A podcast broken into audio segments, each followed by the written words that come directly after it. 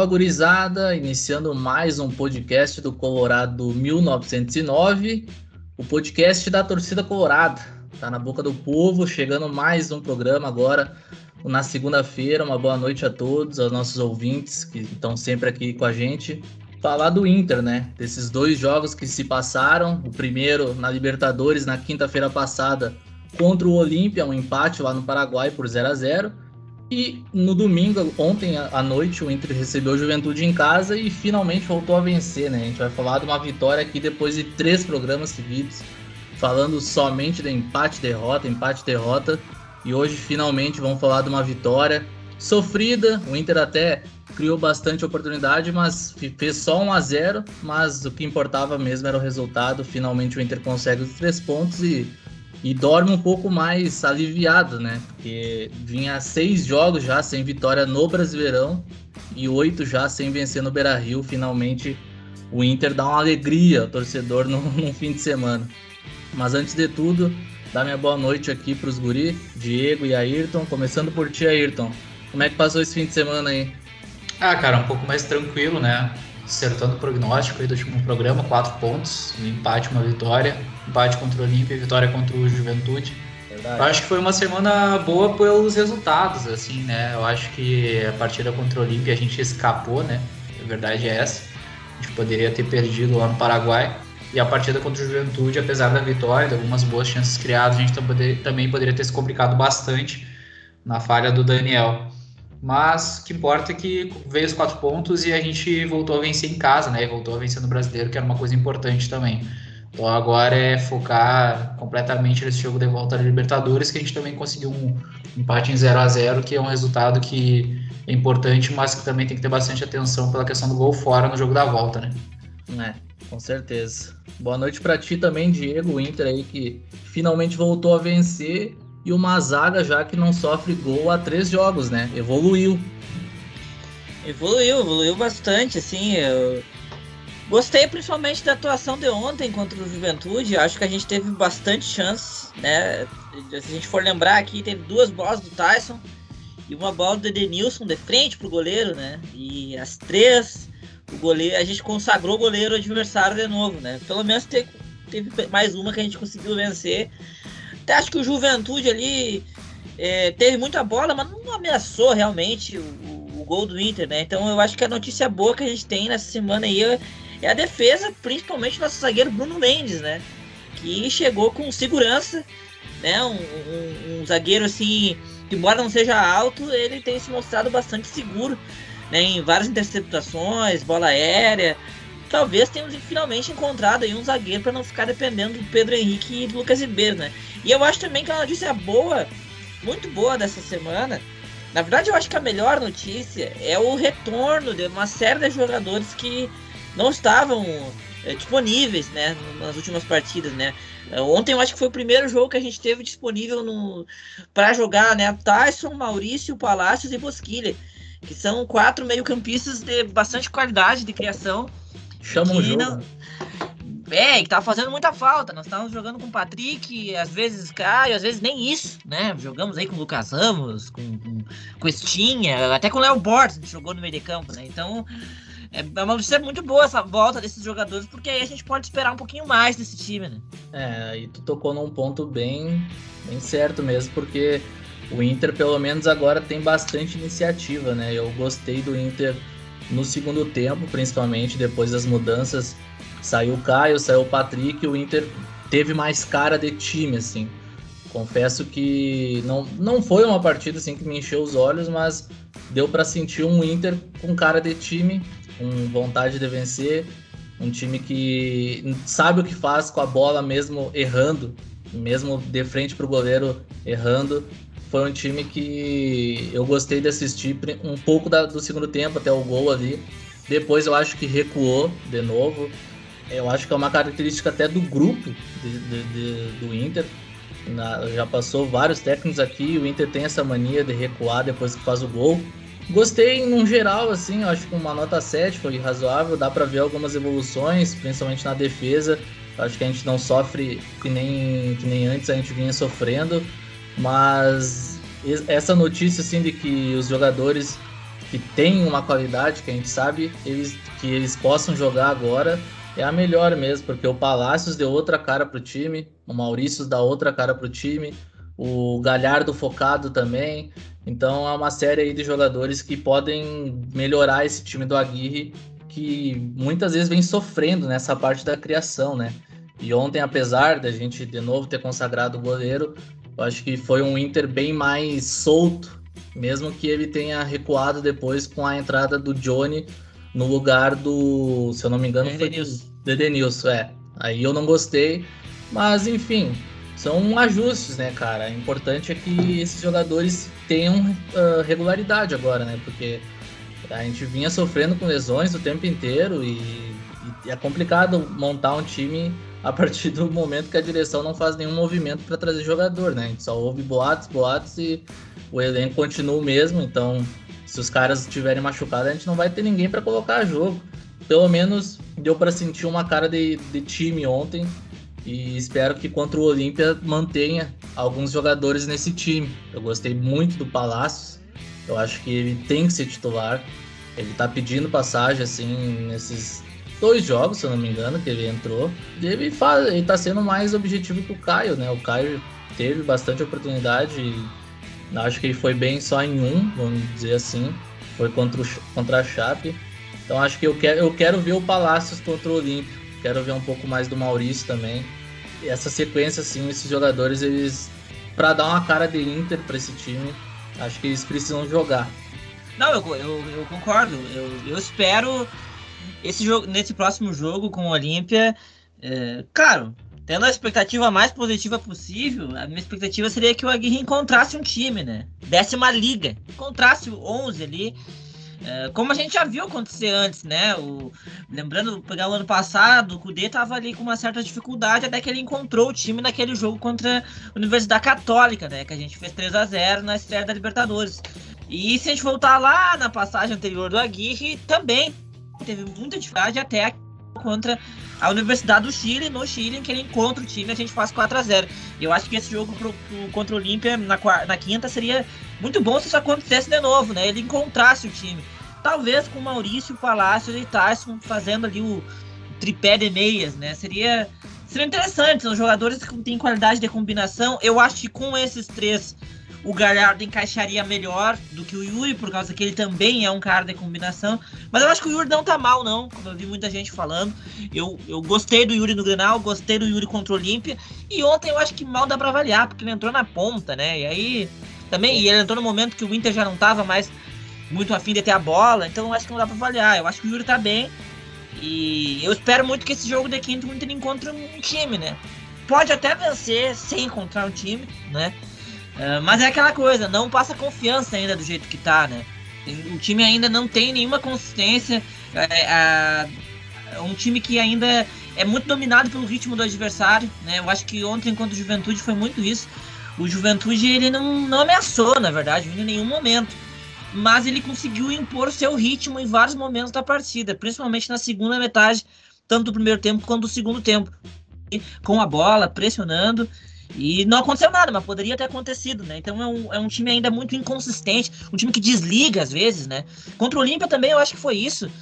Uh, o Inter fazia um primeiro tempo bom até, eu acho, contra o Olímpia. Um, um, primeiro tempo combativo, sabe? De muito pouco futebol. Mas a gente não tava esperando muito isso também. Eu tava esperando que o Inter chegasse lá para brigar, né? E pra não levar gol. E quem sabe achar um gol. E no primeiro tempo tava dando certo a estratégia. Tava brigando, não tava sofrendo isso. Até que na última bola do primeiro tempo, Dourado solta uma bola, assim, intercepta mal a bola nos pés do jogador do Olímpia dentro da área. E o Daniel faz um milagre, né? Salvando o time. Então, vários momentos o time desliga. Né? Contra o Olímpia teve vários momentos assim, até acho que contra o Juventude não, o time tava mais ligado. Ou, ou então desliga com a bola, né? Passes errados, assim. No primeiro tempo mesmo, ontem contra o Juventude, tem um, um lance que o Inter sai no contra-ataque. E assim, era um campo aberto, sabe? E aí eu acho que é o Denilson, alguém dá um passe todo errado. Então são os erros, assim, é, é, de um time que desliga muitas vezes. E isso não pode acontecer, né? Porque isso aí sempre nos mantém, é, mantém o resultado aberto, né? E o resultado aberto pro adversário, no caso. É, cara, eu acho que a melhor notícia que dá para tirar desses dois jogos, na realidade, foi o sistema defensivo, que a gente não sofreu gols. Então a gente foi para a terceira partida em sequência que a gente não sofre gols. Terceira, né? É. É, a terceira partida em sequência que a gente não sofre gols. E só que eu acho que dá para avaliar também o sistema defensivo a partir dos dois jogos foram bem diferentes no meu ponto de vista. Assim. A partida contra o Olímpia a gente escapou em alguns momentos, principalmente naquele contra-ataque do Olímpia, que o jogador deles perde um gol. Contra-ataque perfeito, da Almanac, assim, né? Que o Olímpia puxa e que perde o gol dentro da, da área. E já na partida do Juventude, o Inter não sofreu muito com, os, com o ataque do Juventude, mas eu concordo com o Diego nesse sentido que o Inter, deixou, o Inter deixou o Juventude jogar no sentido de que, pelas próprias falhas do Inter, também facilitava o jogo do, do Juventude. Eu acho que o Inter estava jogando com uma velocidade muito alta, tentando fazer uma transição muito rápida, mas com um pouco inteligência em certos momentos, e isso facilitava o contra-ataque do Juventude e a velocidade dos jogadores deles, né? Paulinho Boia, por exemplo, né? destaque do time do Juventude. Fez uma boa partida, Paulinho Baia. É. E obrigado a Marquinhos Santos que tirou o Paulinho Baia, né? No final do jogo. É, Vai é, correr o time do Juventude. Então foi um jogo que, que, que dava abertura, assim, para pro Juventude conseguir atacar contra o Inter. Mas falando ainda da, da partida contra o Olímpia, também faz, fazendo um paralelo do ponto de vista dos jogadores que entraram, acho que o Aguirre é, sai melhor essa semana. Acho que ele acertou mais o time, acertou as suas escolhas perto dos outros jogos que ele, que ele vinha fazendo alterações, até contra o Olímpia dá para discutir um pouco mais, mas contra o Juventude principalmente eu acho que ele acertou melhor time, tirando o fato do Lindoso começar como titular e o Johnny como reserva, que isso não dá para entender. Mas, por exemplo, ele não teve medo de no intervalo tirar o Patrick e tirar o Caio Vidal, né? Isso eu acho que foi bem importante, porque... É a vez que o Patrick saiu, né? É, e, isso é no intervalo, né? Isso é uma coisa que não, não é comum da gente ver. E eu acho que ele é. trocou certo. Colocou o Palácios e o Maurício, são dois jogadores que precisam ter mais espaço. Até o Palácio a gente, particularmente, gostaria de ver ele jogando mais pelo meio, mas até ele acabou jogando bem pelo lado direito do Inter. E foi um jogador que conseguiu atuar melhor que o Caio, né? Que é um jogador que, por mais que coloque muita vontade, essa, essa semana foi brincadeiro que ele perdeu de gol, né? Sim, e não, não foi perda de gol uh, simples, foram finalizações bizarras, né? Contra o Olímpia, aquela cabeçada que ele poderia matar no peito, colocar no chão e talvez finalizar. E agora, nessa partida contra o Juventude, um cruzamento do Cuesta que ele simplesmente erra em bola, né? Então, é assim, é, o, o ataque do Inter é, é algo que, que também merece observação, porque a gente tem perdido muitos gols, né? Tem perdido muitos gols e a gente ganhou de 1 a 0 uma bola aérea, as bolas por baixo não estão entrando, né? Então, eu até acho que o Inter não está criando muito. O Inter cria três, quatro chances por jogo, digamos assim, nesses últimos jogos. Mas não é um número muito alto, mas é um número que, que dá para aproveitar melhor, né? Então, eu acho que essa semana foi, foi interessante mais para os resultados, mas acho que a gente precisa de um ajuste fino, porque eu acho que a gente ainda está numa linha um pouco tênue, assim, sobre, sobre a evolução e talvez pegar um resultado ruim novamente e perder a confiança, sabe? É, eu também acho que tá perigoso, assim, sabe? Eu, eu vejo que o Inter tem evoluído, sabe? Mas é perigoso algumas coisas que acontecem durante o jogo mesmo. Contra o Olímpia a gente teve chance, assim, de tomar, de vir pro Beira Rio com 2 a 0 no lombo, cara. Sim. Por falhas bobas, assim, que nem os contra-ataques que o Inter deixava o Olímpia fazer por, por pura falta de experiência, assim o, as bolas que o, que o time errava em relação a puxar um contra-ataque, aí volta, o time está todo exposto. Então, são situações ainda que deixam o torcedor meio desconfiado, né? Em, em como o time vai se, se portar. Mas tem um time que, que, que tá no, no momento que o Inter tá, precisa ter sorte também, né? E a gente tá tendo sorte, querendo ou não. O nosso goleiro ele falhou, por exemplo, no, no gol que foi anulado, bem anulado do Juventude, mas ele também vem fazendo boas defesas e sendo um destaque nesse sentido no Brasileirão, né, entre os goleiros. E então, quer dizer que o Inter também, ah, quando não, não faz um bom jogo, tem um pouco, de sorte, né? Porque os adversários não estão concluindo bem e o Inter tá, tá levando a melhor quando chega lá na frente, né? Mas eu acho que o Aguirre ainda tem que acertar a questão dessas substituições, assim mesmo, cara. Porque ele fez bem em tirar o Patrick e o, e o Caio Vidal, só que daí ele foi mal em colocar o Johnny no lugar do Denilson, sabe? Mas. E, e puxou, querendo ou não, o time do Juventude para cima do Inter, mesmo o Juventude nem fazendo um bom jogo, sabe? Eles estavam ali para empatar e quem sabe achar um golzinho como eles tinham achado no primeiro tempo.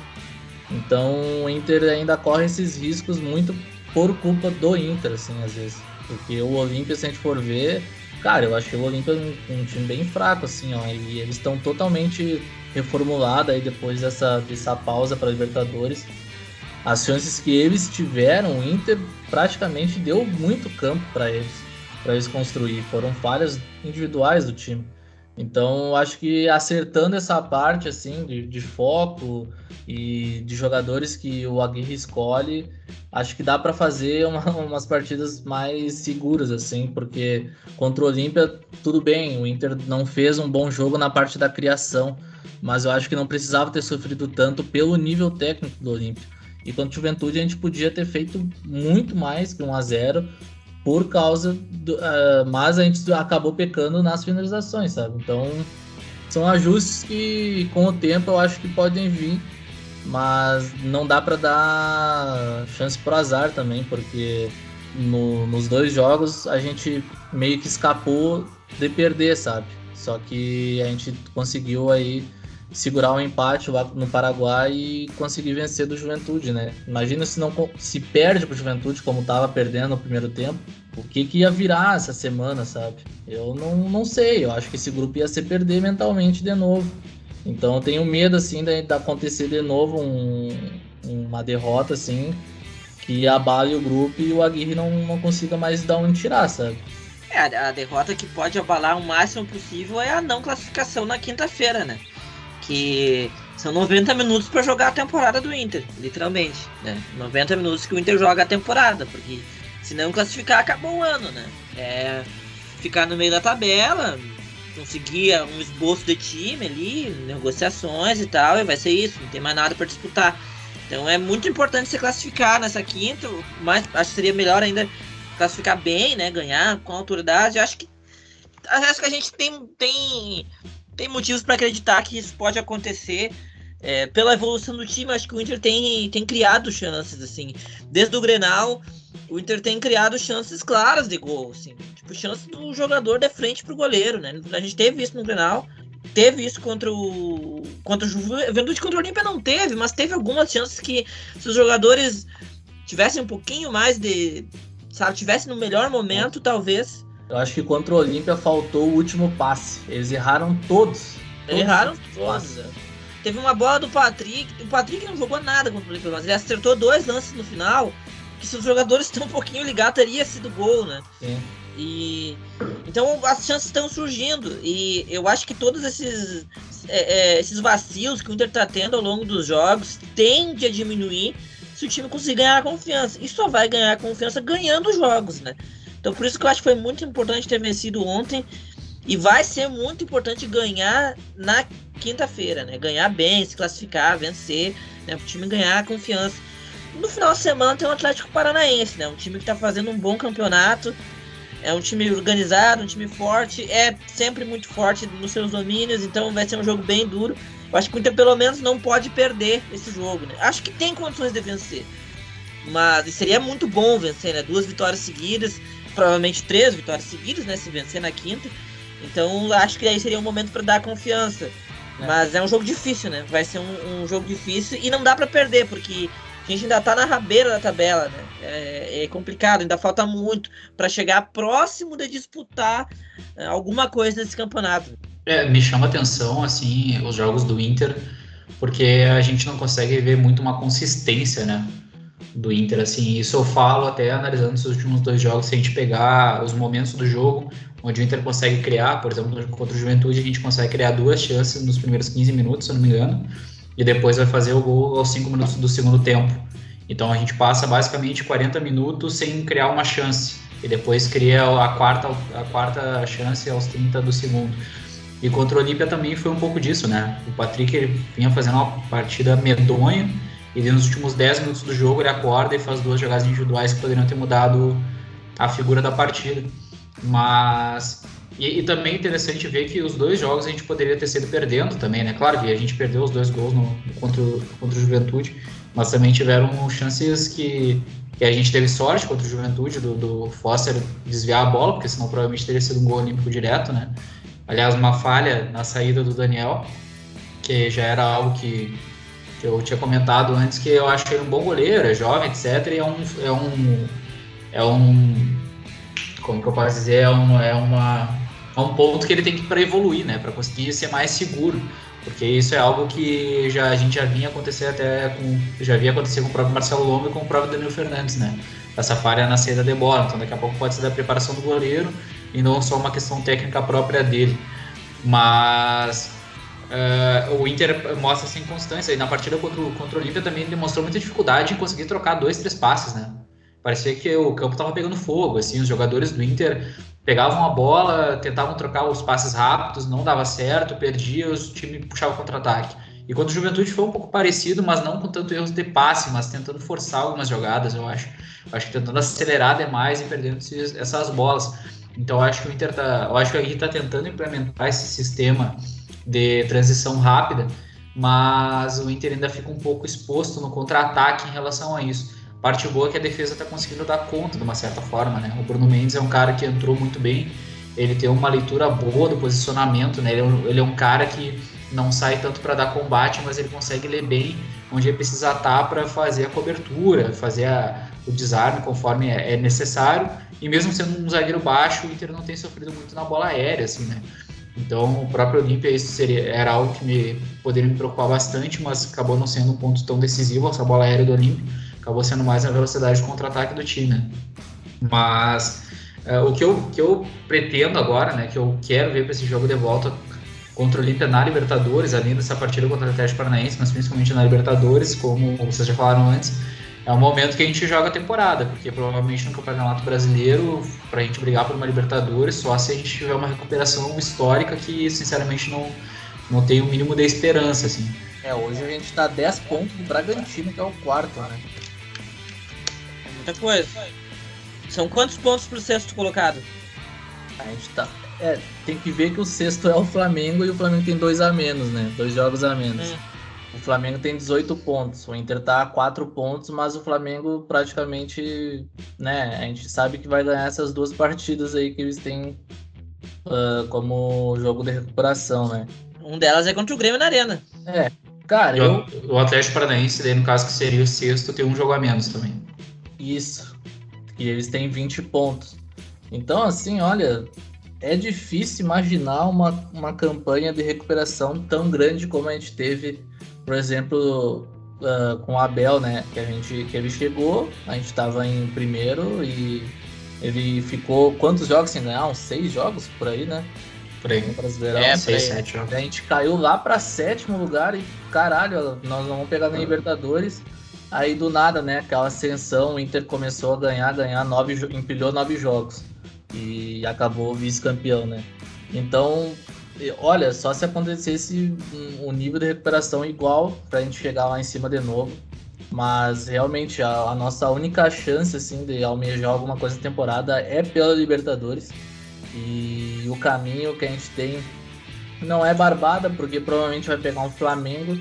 Só que a gente sabe que são dois jogos, né, cara? Então esses dois jogos a gente tem que dar a vida, não importa o que acontecer, porque os caras têm que entrar com esse pensamento porque no Brasileirão a gente não tem mais o que fazer além de buscar uma, uma campanha média, uma campanha razoável para a gente não correr risco, porque a gente começou tão mal, tão mal que a gente vê os times que, né, os, os underdog do Brasileirão 10 pontos à frente do Inter.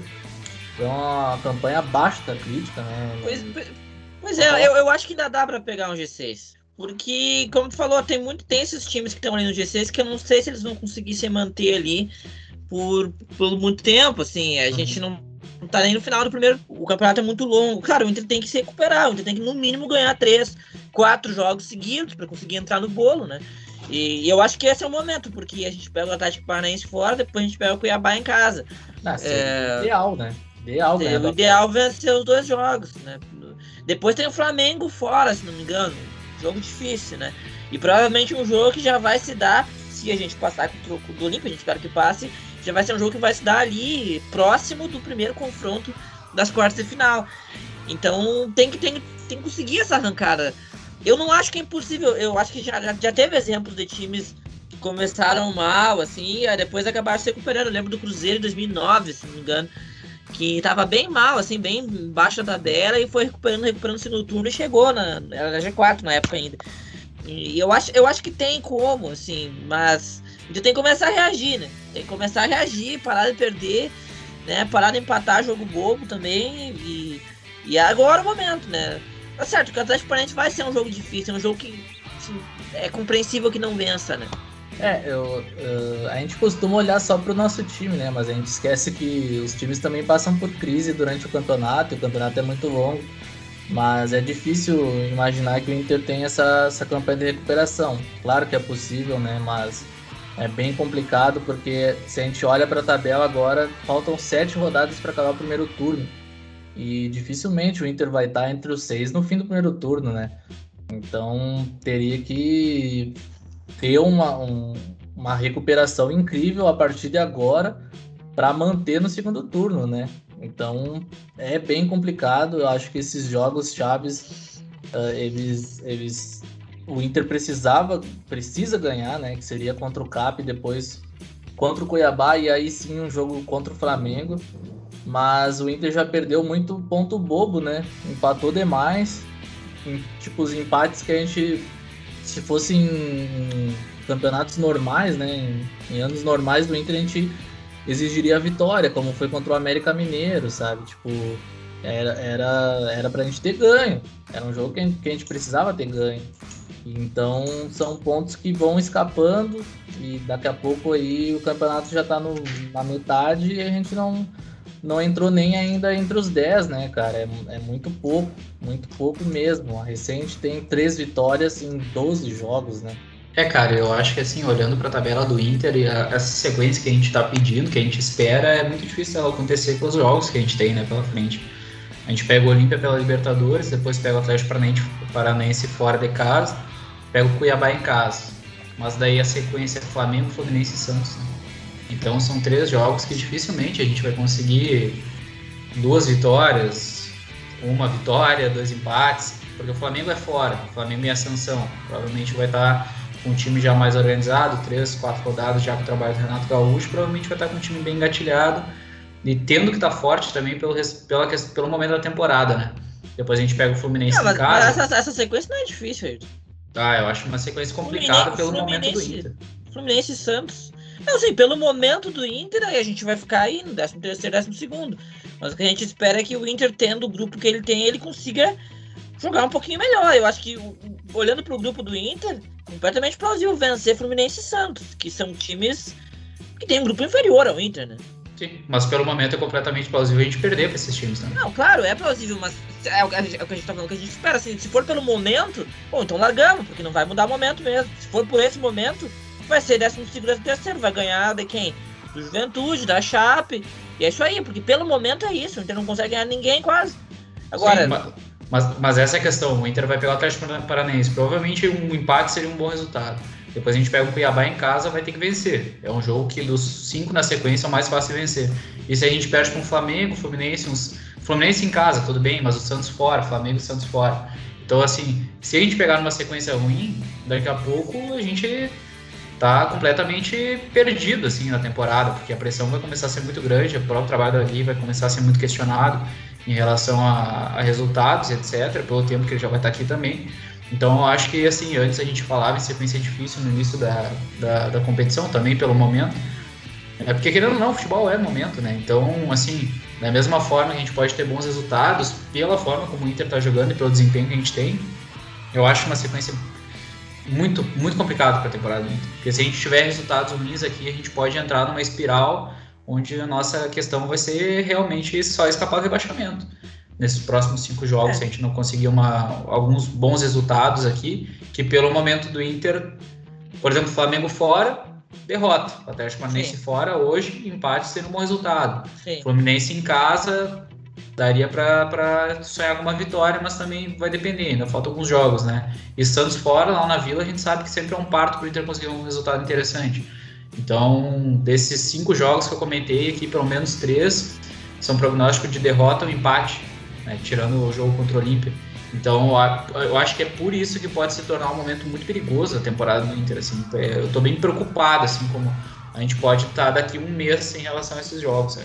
Eu não vejo essa sequência aí. Eu não tô preocupado com essa sequência. Eu tava preocupado com a sequência de pegar São Paulo, Corinthians, Palmeiras, Grêmio e tava certo, né? Porque não ganhamos de ninguém né? nessa sequência aí, apanhamos de todo mundo. Essa sequência aí sim foi difícil.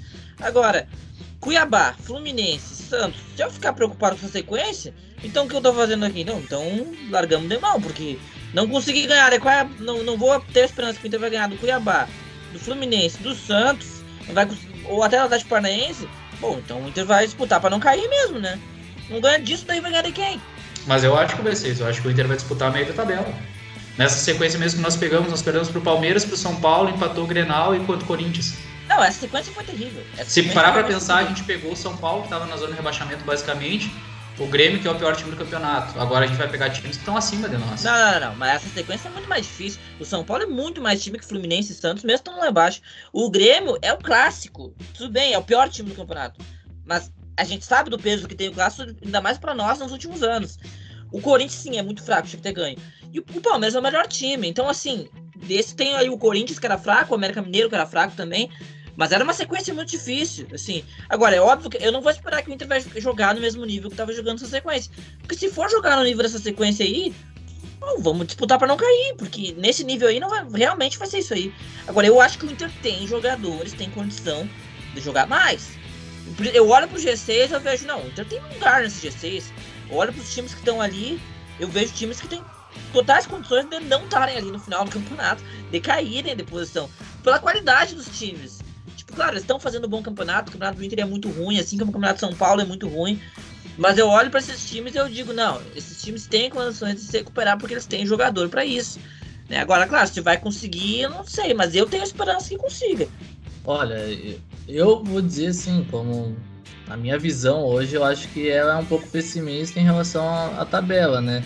Mas olhando para o time do Inter, já por ontem, assim, eu, eu acredito numa melhora. Não sei se vai ser significativa, mas eu acredito numa melhora no time competitivo na, a ponto da gente não temer pegar Fluminense e Santos, que é o que vem pelo caminho.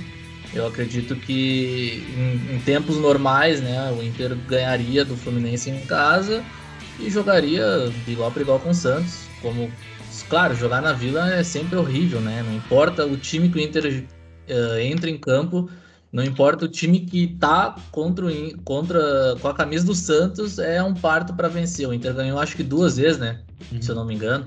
Duas vezes, 2014 e 2018.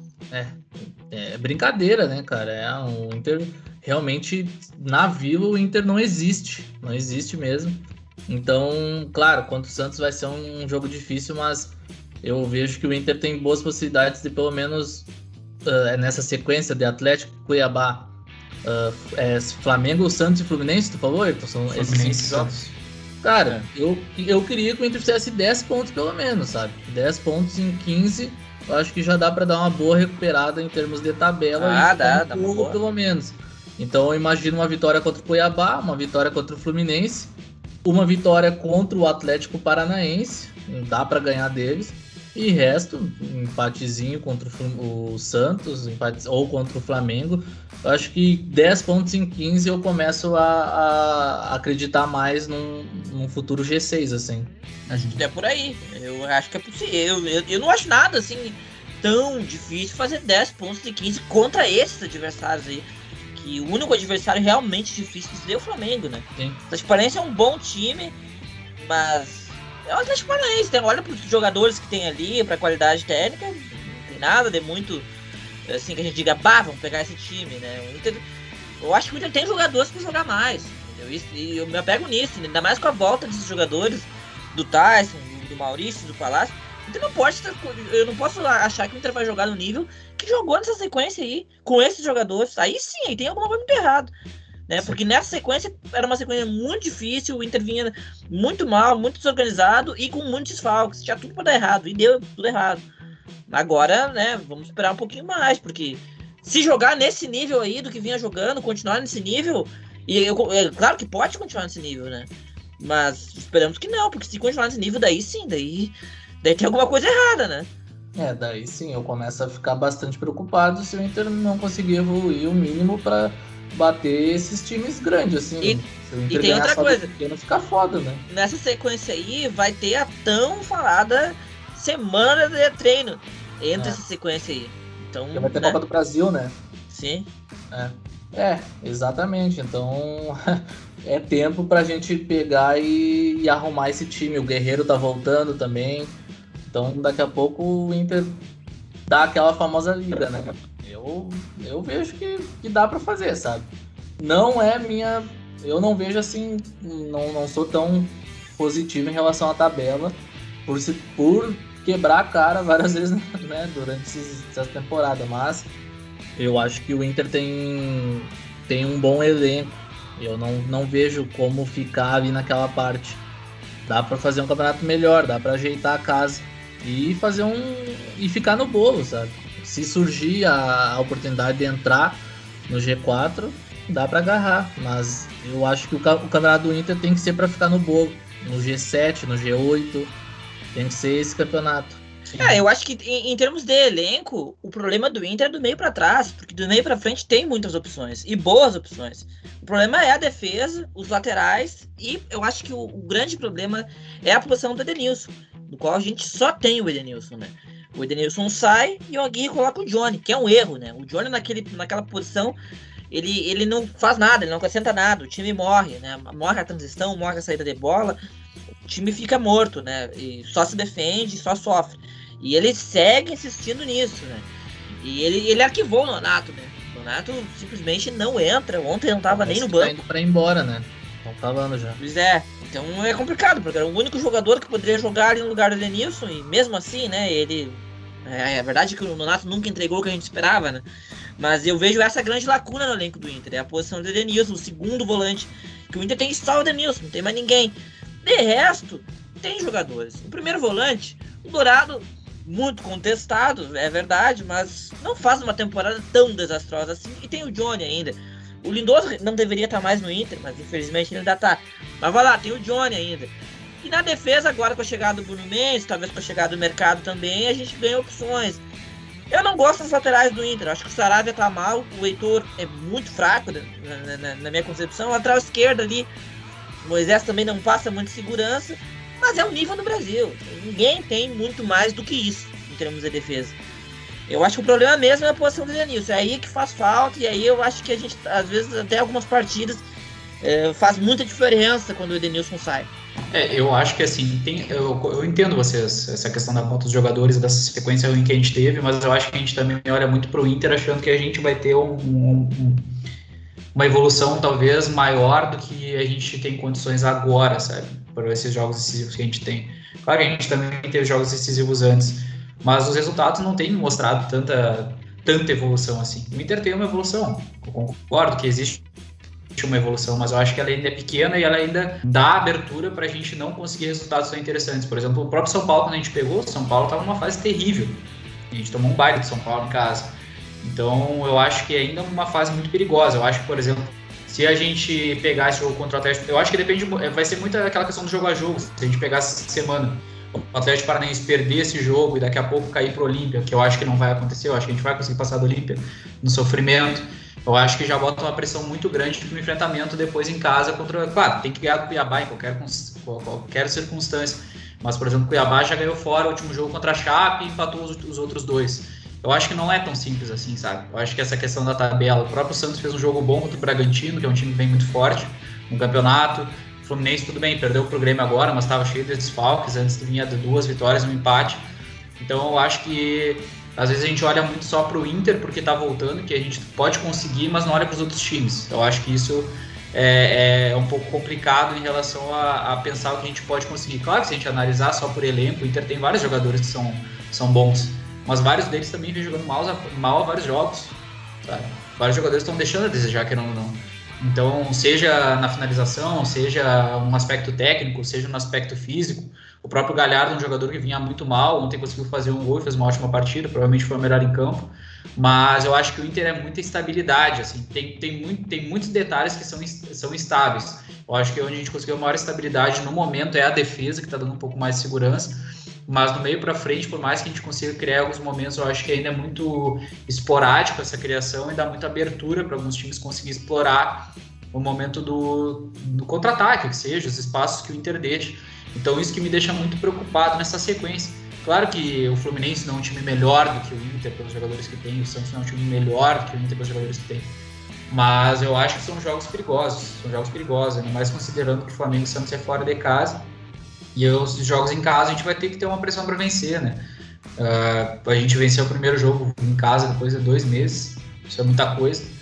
Mas é, eu não sei, cara, assim, eu tenho, eu tenho, tenho bastante receio, sabe? Eu vejo uma evolução do Inter, mas ainda é pouco para esse momento, assim, para me dar confiança suficiente para achar que a gente vai sair dali nos, nas próximas rodadas. Eu acho que mais para frente, com todos os jogadores voltando, pode ser que sim.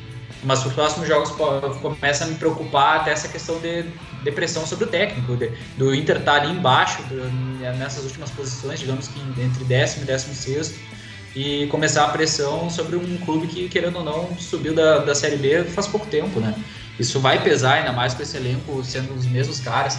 Ontem mesmo, na partida contra o Juventude, num certo momento, uh, teve uma falta, uma lateral, e Denilson deu uma bomba pro lado, sem necessidade nenhuma, tomou um amarelo, sabe? Os caras pilhados, assim, por nada. Então, não sei, cara, assim, me preocupa estar tá nessa faixa e o quanto um resultado negativo, uma semana negativa pode pode decair muito da confiança desse elenco, porque a gente já viu acontecer isso antes, sabe? É, mas todo mundo falava isso do Grenal e chegou lá no Grenal, o Inter dominou o Grenal e quase ganhou. Depois do jogo contra o São Paulo, assim, que todo mundo falou, ah, agora o Inter vai desabar, agora o, o, Inter não vai ter reação, e chegou lá no Grenal, jogou melhor que o Grêmio e, e não venceu porque o goleiro dele fechou o gol, assim. Tipo, é, é possível o Inter ser eliminado do Olímpio e perder do Atlético Paranaense, mas isso acontecer, é um desastre. Isso acontecer, é um desastre. O Inter perder no Olímpio, perder o Atlético Paranaense e cair lá embaixo, putz, daí até arrasado. Eu não posso esperar que vai acontecer isso, entendeu? Eu, acho que, eu não tenho confiança que o Inter vai chegar nessa sequência e vai jogar o que a gente espera. Vai fazer 10 pontos, como o Giovanni falou, de 15. Ninguém aqui tem confiança nisso. O Inter não passa confiança. Ninguém acha também que o Inter evoluiu a ponto da gente achar que ele vai fazer 10 pontos. Agora, eu tenho que esperar que contra esses adversários, que é uma sequência que não é preocupante, uma sequência. Se é a sequência preocupante, que só para as outras para todo o resto do campeonato, que é mais, muito mais difícil. Nessa sequência, eu olho para o time do Inter, com os jogadores voltando, com esse elenco, com uma semana para treinar, eu tenho que esperar que o Inter vai fazer 10 pontos. Se eu for esperar que o Inter vai brigar lá embaixo, aí realmente, né? Aí a gente, a gente fica aqui no desespero, a gente fica aqui preocupado 24 horas, porque óbvio que não passa confiança que vai melhorar aqui. Mas é, é, é, o que a gente espera, entendeu? É uma expectativa que melhore. Eu não tenho por que esperar que o Inter vai cair numa, num, num ciclo para ir lá embaixo. Eu acho que passou já essa fase. Eu acho que o momento que era para cair eh, e, e, entrar ali na zona era depois do jogo com São Paulo, que foi o pior jogo do Inter em sei lá quanto tempo. O Inter reagiu no Grenal, depois uh, uh, venceu agora do Juventude. Não acho que vai acontecer de novo, o Inter vai perder dois, três jogos na sequência e vai entrar na zona de rebaixamento. Tipo, e não é isso de, ah, nós estamos olhando só o Inter. É justamente porque a gente olha para os outros times a gente pensa, não, pera um pouquinho, o Inter com alguma, alguma sequência, o Inter entra no bolo de disputa. Os outros times estão todos também jogando futebol é, medíocre para baixo, sabe? Você falou do, do, Bragantino, o Bragantino empatou agora com o Santos, tinha empatado no outro jogo esses dias que eu não lembro com quem. Ninguém tá jogando bem, sabe? Todo mundo perde ponto. Você olha pro G6, alguém tem confiança que esse G6 aí vai, vai manter, que Fortaleza vai manter no G6 até o fim do ano? Eu não tenho confiança nenhuma disso, sabe? O Atlético Paranaense vai conseguir manter ali em cima? Até o Bragantino vai conseguir manter ali em cima? Não sei, são times assim que eles não têm elencos, não têm estofo para isso. Os times que têm estofo estão lá embaixo, que é o Inter, São Paulo, o Grêmio. Esses times, eu acho que eles ainda têm condições de se recuperar. O Grêmio não, o Grêmio acho que vai ficar lá embaixo mesmo. Mas o Inter São Paulo tem condição de se recuperar, porque eles têm estofo, eles têm elenco, têm camisa. E em campeonato, em pontos corridos, isso pesa. É muito difícil um time médio, pequeno, se manter lá em cima por muito tempo. Então eu, eu me apego nisso, me apego também na qualidade do grupo do Inter, assim. Mas claro, se eu olhar para o futebol do Inter, não dá pra, não vamos esperar muito mais do que a gente está vendo, né? É. Mas já projetando agora o jogo contra o, contra o Olímpia, qual time será que a gente vai ver em campo? Porque na primeira partida a gente viu um, um time praticamente igual ao Grenal, né? Com a diferença do, da lateral, acho, né? O Moisés entrou na esquerda. Quem mais? Eram dois, eram dois caras. Eram dois jogadores. Enfim. E nessa partida eu, acho Vitor? que. É, se pá, né? É o Sarava. Verdade. E nessa partida tudo indica que o Aguirre vai mudar de novo, né? Pelo, pelos jogadores que estão voltando e pela resposta que ele teve já com esses jogadores, né? O Palácios vem muito bem, o Maurício dá outra cara ao time também. E o Galhardo, querendo ou não, deixou a pulga, né? Deixou a pulga atrás do cara, porque jogou muito bem. Ele combinou várias jogadas com o Tyson, várias jogadas com o Edenilson. Acho que foi uma das melhores partidas do Galhardo na temporada. Eu espero que, que ele consiga manter, né? Porque a gente sabe que ele focado é um cara que pode, pode acrescentar o time, né? Mas ele desfocado é mais um que entra naquela que a gente já falou, já discutiu várias vezes aqui. Enfim, eu tô esperando bastante mudança para esse time. Não, não sei se ele de cara vai fazer essas mudanças, as que a gente espera, né? Tirar o Caio, por exemplo, colocar o Palácios, colocar o Maurício no lugar do, do Patrick. Mas eu acho que ele vai mudar alguma coisa. É, eu, eu espero que ele coloque o time que foi do segundo tempo da última partida. Eu acho que segundo tempo das mudanças que ele fez, tirando o Patrick e o Caio Vidal. Acho que o Caio é um cara que tenta, ele tem aquele aspecto de ser um jogador de enfrentamento que falta no Inter. E o Patrick também, querendo ou não, é isso pelo lado esquerdo. Mas são dois jogadores que vêm no momento ruim, então precisam sair do time, né? Acabam contribuindo pouco. E ainda mais também que pegando as partidas do Inter, o Inter tem muita dificuldade de fazer gols nos últimos oito, nove jogos, só teve uma partida que a gente fez dois gols. Então, é, é, é, esse ataque do Inter que me preocupa muito nessa questão de estabilidade que eu falei, né? Daqui a pouco não funciona, ou se a gente começa uma partida, partida perdendo, a gente pode ir por água abaixo, assim. Então, eu acho que são dois jogadores que precisam sair do time agora para entrar o Palácios e o Maurício, porque são até jogadores que ajudam mais na criação e combinação de jogada, né? São jogadores que não que, que conseguem contribuir mais para o time, assim, né? Para a equipe, para a unidade como um todo. E eu acho que o Galhardo teria que avaliar se ele teria condições de entrar nessa partida como titular. Eu acho que ele fez um jogo bom contra o Juventude, mas eu ainda prefiro o, o Yuri no, no, começo do jogo. Assim, eu acho que o Galhardo pode entrar no segundo tempo. Até ontem ele entrou, o, o Yuri foi para o lado direito, mas também teve uma inversão em determinado momento ali onde o Yuri ficou pelo meio e o Galhardo foi para a direita, que isso é uma coisa que a gente já tinha pedido no outro programa. Mas eu acho que eu começaria com esse time. E a defesa, tentar manter a mesma defesa, a gente está tendo uma solidez maior, né?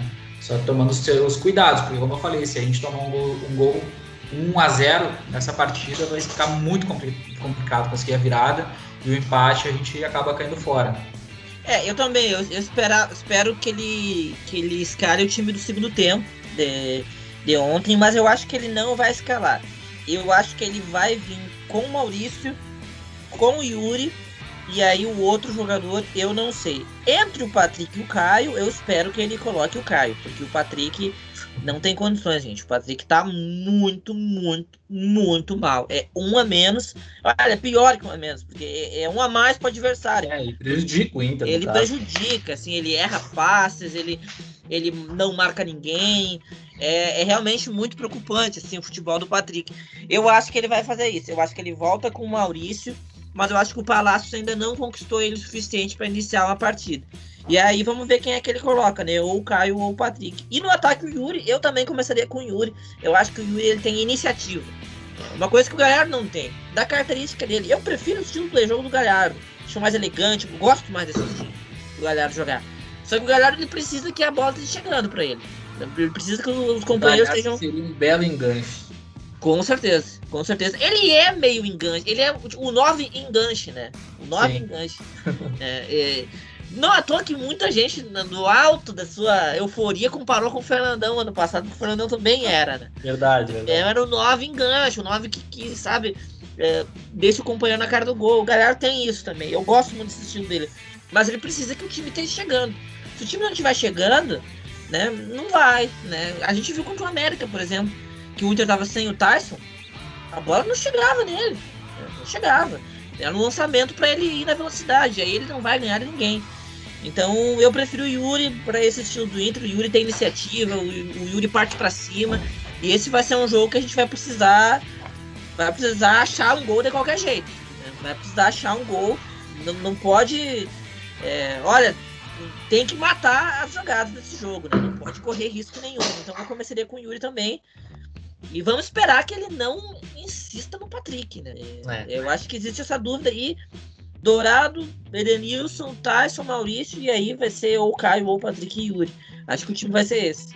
Sabe que eu tô achando que mesmo ele tenha tendo ficado com essas dúvidas, ele tirou o Patrick para preservar o Patrick e começar ele como titular. Pior que eu tô achando também. Eu tô com essa, essa impressão, sabe? Que apesar dele ter feito a coisa certa, que era ter tirado ele, né? Porque o Inter tava bem no jogo e precisava de mais algo, né, para fazer o gol. Eu tô com essa impressão que ele tá preservando para o Patrick começar voando assim o primeiro tempo, né, contra o Olímpia e é uma estratégia dele, né? Pode ser, mas eu, eu não gostaria de ver o Patrick de novo, sabe? Eu acho que ele tá atrasando o time do Inter, não só na criação da jogada, eu acho que ele é um a menos marcando, cara. Ele não ganha mais dividida, ele não ganha, ele não desarma mais ninguém, que antes ele tinha essa capacidade ainda de desarmar bastante, ajudar ali a, a marcação junto com o Dourado, com o Mendoza, quem fosse. Hoje ele não consegue mais isso, então ele tá sendo um a menos também na marcação. Então eu tô achando que o Patrick começa o jogo, apesar dele ter saído no intervalo. E talvez seja o mesmo time com, com uma mudança, tá, cara, pontual assim entre, eu, entre Yuri e Galhardo. Talvez ele tenha esteja com essa dúvida, assim. Eu acho que ele vai de Yuri. É, eu espero que seja o Yuri pelo estilo de jogo do Inter, né? Mas, cara, o, o Galhardo, se tiver essa aproximação que a gente falou, ele funciona. Se os jogadores tiverem a iniciativa de procurar ele, de buscar uma tabela como o Tyson, Maurício e o Palácio fizeram, vai dar certo. Mas eu acredito que até pelo estilo do jogo que vai ser contra o Olímpia, de muita né, força, muita vontade de, e, e, pouco espaço, acho que o Yuri é um cara que ele consegue se sobressair nessa aí, né? Então eu iria de Yuri e iria com Maurício e Palácios, né? Mas eu acho que não, não vai rolar. Não vai rolar. É, eu acho que tu faz sentido isso, a tua tese, até por questão que assim, a gente comentou, ah, Aguirre acertou nas substituições de intervalo, né? Como eu comentei antes. Uh, mas eu acho que daqui a pouco é pelo motivo errado, né? É pelo motivo justamente por querer poupar o Patrick. Então, daqui a pouco até o Caio, né, também, porque, por exemplo, depois do jogo contra o Olímpia, ele elogiou bastante o Patrick, dizendo que é um jogador muito importante, que criou as alternativas. Então, é aquele cara que daqui a pouco pode ser até de confiança do Aguirre, no momento decisivo, ele não vai fazer uma mudança dessas e tirar o Patrick do time. Então, eu acho que nesse aspecto pode ser que realmente ele não tire ele da equipe. Assim como acho que também não vai tirar o Yuri por essa questão mais de confiança, né, apesar do Galhardo ter feito um bom jogo. E o Patrick também é, é até, assim, eu acho difícil ele deixar no banco para botar o Patrick depois, sabe? Acho que faz mais sentido ele colocar o Maurício depois para dar mais velocidade, dar maior, uma maior transição, pegar a defesa descansada, etc. Mas na, na cabeça né, pelo menos. Então, até porque se o Patrick entrar no segundo tempo, já vai entrar cansado. Tem isso também. Então, é. Então, assim, eu, eu gostaria de ver o time que eu comentei antes, né? Com Maurício e Palácios no, no lado direito, por mais que eu gostaria de ver ele mais por, por dentro, mas agora ele não tem essa, esse espaço, né? Porque acaba sendo preenchido pelo Edenilson e pelo Tyson. Mas eu acho que tem que tentar explorar esse, essa, a velocidade, né? Tipo, eu comentei antes que o Inter ataca com velocidade nessa transição, mas às vezes de uma forma um pouco burra, afobada. Eu acho que tem que ter mais cuidado com isso. É muito afobado, muito. É, e acaba errando muitos passes, dando muito espaço, né? E assim, é, eu vou ter um pouco mais de confiança em relação ao Inter na partida. A partir do momento que a gente conseguir fazer dois gols numa partida, sabe? Claro que isso não vai acontecer a qualquer momento, mas faz muito tempo que a gente não faz dois gols num jogo. E isso faz muita diferença, sabe? A gente já começou num ponto positivo, a gente para de sofrer gols. Isso já é ótimo. Né? A gente já para de perder, pelo menos. Mas para conseguir um, dar um próximo passo, a gente tem que começar a guardar mais na casinha, né? A gente tem criado boas chances, e, e até mesmo na partida de ida, o Yuri. Assim, eu critiquei a questão em off, eu critiquei a questão da finalização do Yuri. Cara, eu gosto muito do Yuri, eu acho que ele é um jogador participativo que tem que ser titular, né? ele não tem que ser do time. Mas ele tá perdendo muitos gols, ele tá falhando alguns momentos decisivos ali na frente. Ele teve duas bolas contra o Olímpia, uma que ele domina errado, e o Denilson chega ali atrás e finaliza com a perna esquerda, o goleiro pega. E também depois teve uma outra finalização que ele que é a jogada do Patrick, né? Que ele dá a caneta, ele bate para trás e o, uhum. e o Yuri dá, pega de rosca nela. Sim. Então, assim, o, atacante ele tem que ter uma bola, tem que guardar. É, é isso, não, não tem que fazer. Então é um cara que precisa finalizar melhor. E o Tyson também é um cara que é muito participativo, é muito importante, mas ele também teve boas chances contra o Juventude, teve três Sim. boas chances e acabou não fazendo nenhum gol. Então eu acho que tem que ser cobrado essas questões porque o Caio Vidal também tem isso. Agora o Galhardo conseguiu fazer algumas, foi um gol de cabeça também, né? Não foi um gol por ah, baixo. Eu acho ruim. Eu acho que a gente tem que ter opção pela, pelo alto também, né? Se não dá não. baixo. É, eu também. Não, tem, tem, Porra, não, tem, fez gol, tem, fez gol de cabeça. Não, tem que ter opção pelo alto, mas a questão é tipo o momento da finalização com, com o pé, que a gente cria mais sim, sim. essas chances, né? A gente não cria mais chances pelo alto, querendo ou não. O Inter cria mais pelo chão. Então é onde a gente vai ter mais alternativas e onde a gente está mais perdendo gol. Então, se, por exemplo, se ontem não entrasse essa bola do Galhardo, a gente já está falando de novo aqui do tá, ataque do Inter que perdeu vários gols por baixo. Então eu acho que é isso que acaba chamando a atenção. É, mas se a bola do Tyson entra, era 3x0, né? Então, si por si, assim. Não, mas é, mas claro, é, que, é, que, é, que, a questão é que esse si não é de um jogo, né? É de vários jogos. Não, claro, claro. Já não é mais um si, né? É tipo, é uma constatação, assim, todas as partidas têm sido isso. É, o Yuri tem perdido muito gol mesmo. É, é, esses lances do Olímpia aí foram erros técnicos, assim. Mas eu acho que ele tem participado bem. Eu, eu vi que ele cresceu bastante desde o Grenal. Eu acho que ele fez um Grenal muito bom e, e, e o Olímpia ele também participou bastante, assim. Eu, o ideal seria conseguir jogar com o Yuri e Galhardo, né? Mas aparentemente isso não vai acontecer, ninguém consegue colocar os dois juntos, é um, é um mistério. Né? Ele teve aquele momento ali do, do time do, do os Marlós jogaram junto, foi horrível, né? Os dois ficaram batendo cabeça. Mas também era um momento que o time estava muito bagunçado. Não sei. Enfim, a gente sabe que o esquema do Aguirre isso não vai mudar. Mas são dois jogadores que têm características diferentes e acho que poderiam é, poderiam funcionar juntos, né? É, é ruim assim você tem que escolher um ou outro. Né? No momento, realmente, eu acho que vai, vai ser o Yuri. E ele tem que calibrar o pé, não adianta, né? O, o, e o Tássio também, eu acho que o Tássio ele erra muito no último terço do campo. Muito, assim. Quando é para chutar, ele passa. Quando é para passar, ele chuta. E, quando ele passa, ele passa errado. Quando ele chuta, ele chuta errado. Ele erra muito no último terço, assim. E isso faz diferença, né? Ontem ele teve duas chances que tem que fazer, né? Tem que fazer, chutou em cima do goleiro as duas, né? É, tem que melhorar essa parte da finalização mesmo, porque, querendo ou não, daqui a pouco sobra uma bola lá pro, pro adversário e a gente acaba perdendo o jogo nisso, né? O Juventude mesmo, o Daniel não fez nenhuma defesa difícil. E iam fazer um gol bruxo lá, sabe? Numa falha defensiva dele, né? Saiu mal na, na jogada. E o Edenilson também não acompanhou o Rafael Foster lá. E então era, um, era mais uma, um gol em falha nossa e daí a gente não conseguia aproveitar, né? Essas, essas chances que aparecem.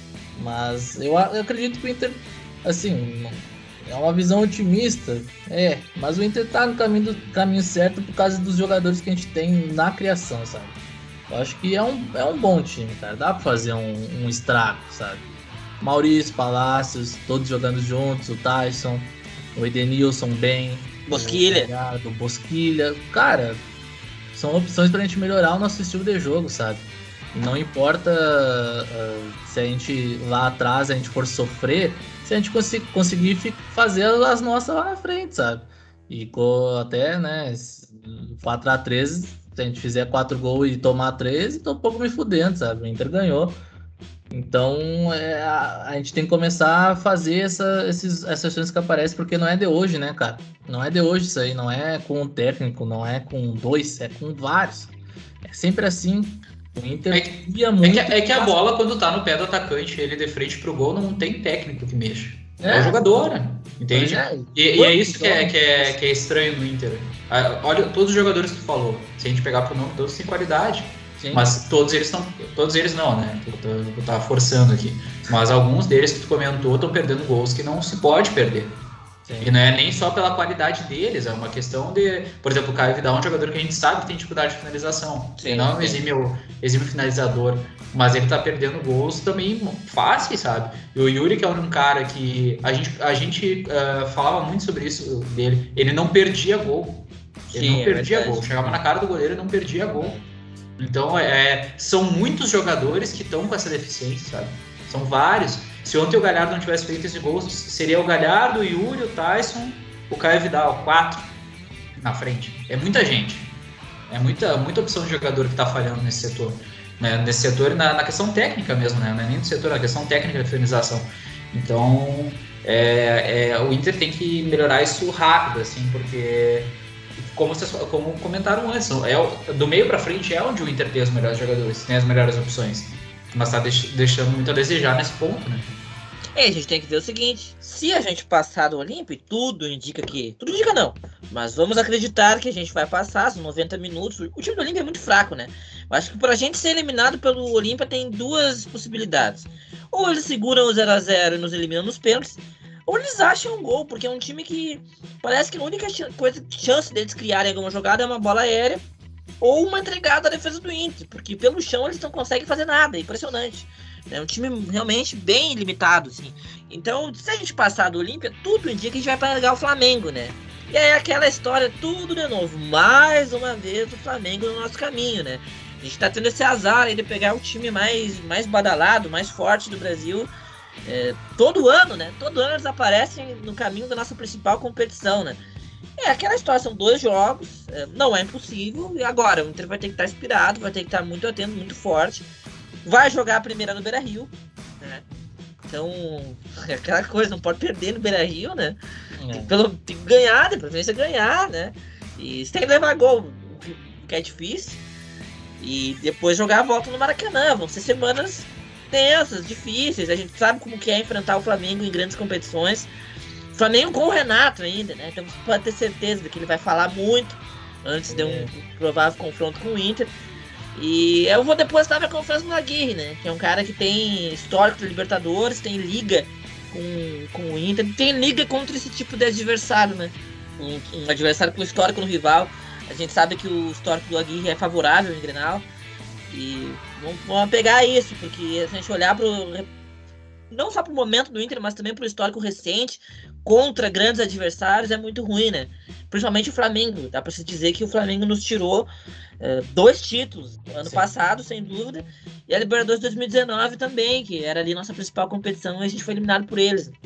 É, a gente acreditava muito, né, naquela Libertadores. Quando Sim. a gente embalou, né, a gente tava numa fase iluminada, assim, e quando é. chegou o Flamengo, pá, perdemos lá, mas ainda a gente acreditava, né? Sim, sim.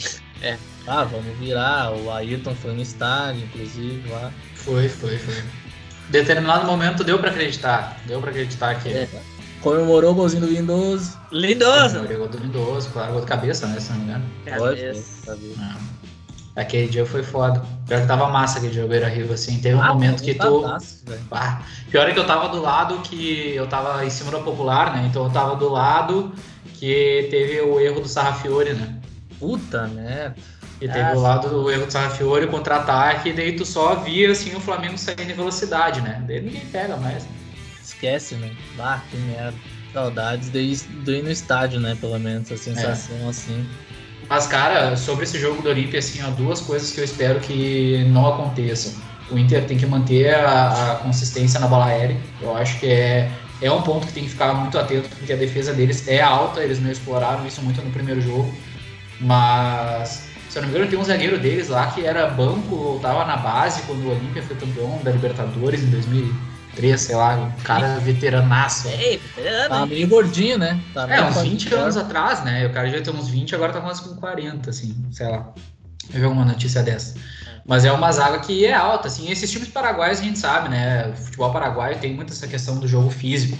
Então, por mais que esse time do Olímpia até é um time de jogadores mais baixos, é até um time que mudou bastante a característica do time que a gente enfrentou na, no, na fase grupos, né?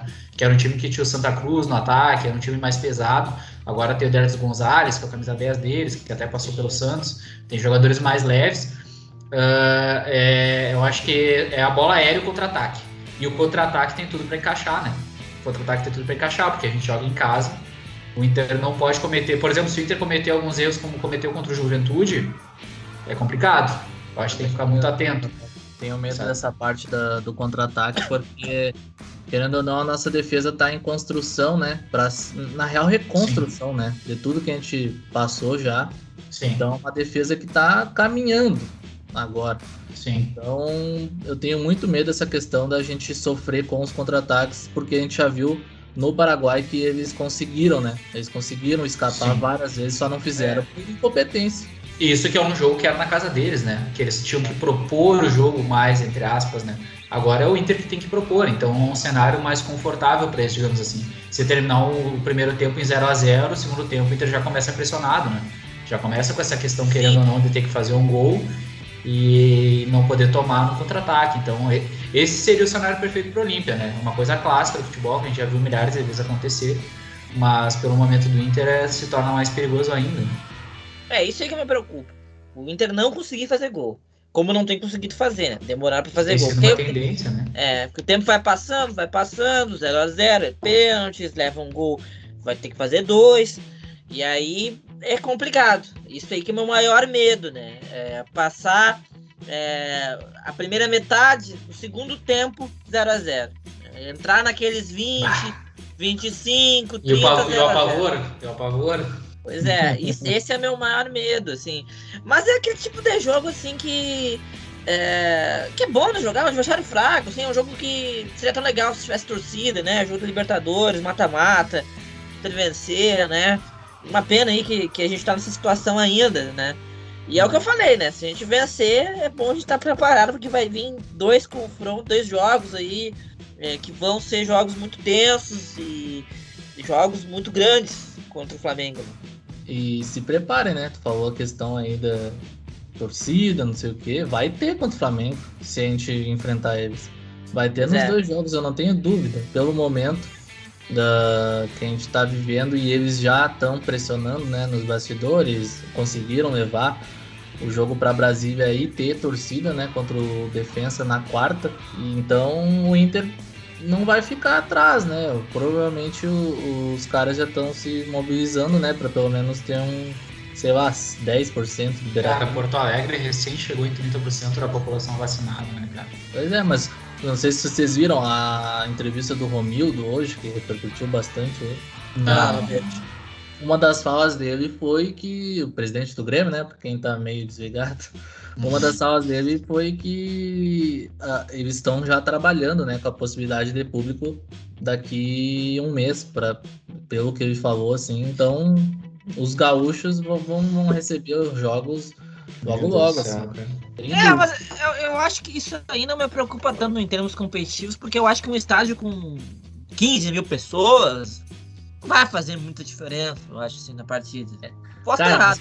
A gente foi num jogo com 9 mil, né? Que foi contra o Glorioso Luverdense na Série B. É, mas pensa, fez 4 anos, aliás, né? Dia pensa, 17. Pensa agora. num negócio, é. os jogadores não estão acostumados mais, cara, com essa sensação de ter torcedor no estádio. Faz mas um. Pouca gente, ah, mas o jogador tem que se firmar também um pouquinho. É, pouca gente, cara. Mas aí que tá. Toda hora uma frescura. Eles não estão acostumados a firmar. Toda hora uma frescura isso aí. Ai, de tomar no cu, rapaz. Toda hora uma frescura esses loucos aí. Eu o, Yuri, que... É o Yuri esses dias não, porque, bah, separação e tal, o cara tá mal. Uma semana, bah, destruiu no Granal. Não tem, acabou. Bem agora, não tem. Galhardo, os caras, cara, eu fico louco, né? Galhardo e o Denilson metendo o cabelo da Brama. Os é. cremosos do Inter. Os cremosos do Inter. é brincadeira. Mas, cara, eu acho que não vai fazer muita diferença, sinceramente. Jogar com o Maracanã pra 18, 16 mil pessoas, ganhamos, né? Quase a mesma coisa que não ter, assim. Que isso, cara? Uma plateia ali, não vai ter uma pressão, assim, bah, jogar no Maracanã. Não. Ah, não é pressão, eu só acho que muda, ali. muda um pouco o ritmo do jogo, acho que muda, acho que muda. Gurizada, eu, eu, eu, eu, sei que hoje eu tô mais pessimista, né, do grupo, que claramente sou mais pessimista do grupo em relação à situação dele, mas eu só vou pra gente botar um pezinho no chão, né, como, como diz o poeta. Lembra quando a gente foi jogar contra o Vitória no Beira Rio, né? Não, isso aí. Ah, tô tá focado contra o Bahia. Isso aí não tem erro. Calma. Vamos passar do Olímpia primeiro. Eu tô cagado. Cara. Não, cara, eu, eu acho que é um jogo perigoso. Eu, eu assisti, assisti o jogo com o meu tio e o meu tio tá dizendo, não, tem a menor chance desse time eliminar o Inter. E eu, eu não acho, eu acho que tem, tem chance sim, eu acho que é um jogo perigoso. Mas eu acho que o Inter vai passar. Agora, estando diante da possibilidade de jogar umas quartas de final contra o Flamengo, eu, eu não consigo. Eu penso nisso. Ainda, e vou torcer, vou olhar o jogo Defesa Justiça e Flamengo e vou torcer pro Defesa Justiça eliminar o Flamengo. Ah, sem dúvida. Convenhamos. Vocês imaginam. A gente elimina o, o Olímpia e tem o Defesa e Justiça pela frente. Ah, olha. Cria-se um clima de otimismo, no mínimo. Sim. Sim. Ah, eu... é, o, o, problema do defesa é que perdeu um jogador importante, né? Que é o Romero, que foi pro River, né? Um cara que era importante no ataque. Ele, ele até jogou no Atlético Paranaense, né? Jogou em 2018, 2019, jogou no Atlético Paranaense. Ele eu nem lembrava. Daí eu fui pesquisar e eu vi foto dele com, com o uniforme do Atlético Paranaense e é recente, assim, uns dois anos atrás, um ano atrás. Então era um cara que, que fazia bastante diferença. Eu acho que fez gol contra o Palmeiras na Supercopa, né? Fez, fez dois. Fez, né? Ele jogou bem essa partida. E, e, é um cara que até já estava como titular na partida do River, no último jogo, se eu não me engano. Então, é, para esses times que não tem tantos jogadores estrelados, faz muita diferença perder um cara desse. É, mas o, o trabalho do defensa é meio que esse, né? Querendo ou não. Eles hum. formam para os outros times. Eu acho que eles são meio que um cap nesse é, momento. É, um time pequeno sabe? que tá em É menor, menor.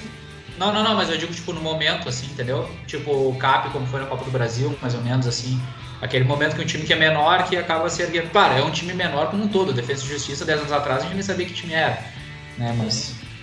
Minúsculo, né? É, eu, eu acho, assim, que mesmo eles perdendo jogador, eles fizeram um bom jogo contra o Flamengo na Argentina, né? Era pra ter ganho, Eles tá poderiam ter ganho a partida. Então eu acho que.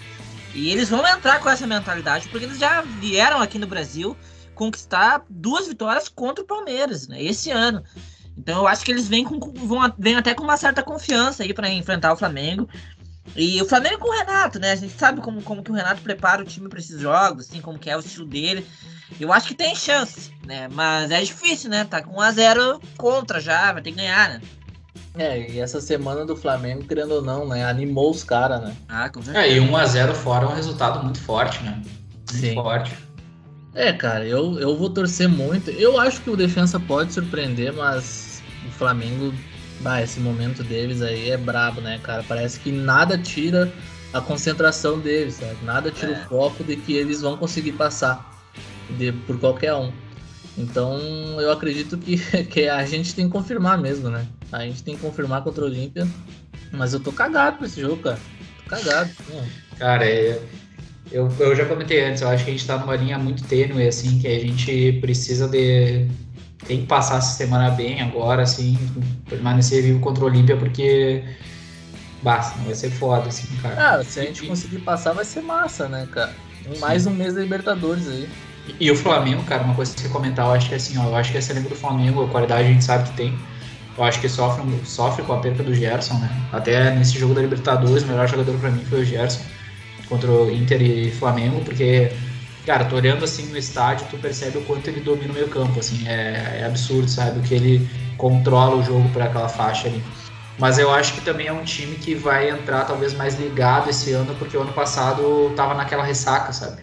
Então acho que agora eles meio que pegaram um gás, assim, de novo com o Renato e tal. Eu acho que é um time que tem tudo para Eu acho que não vai ser um time que vai render como era do Jorge Jesus, tá?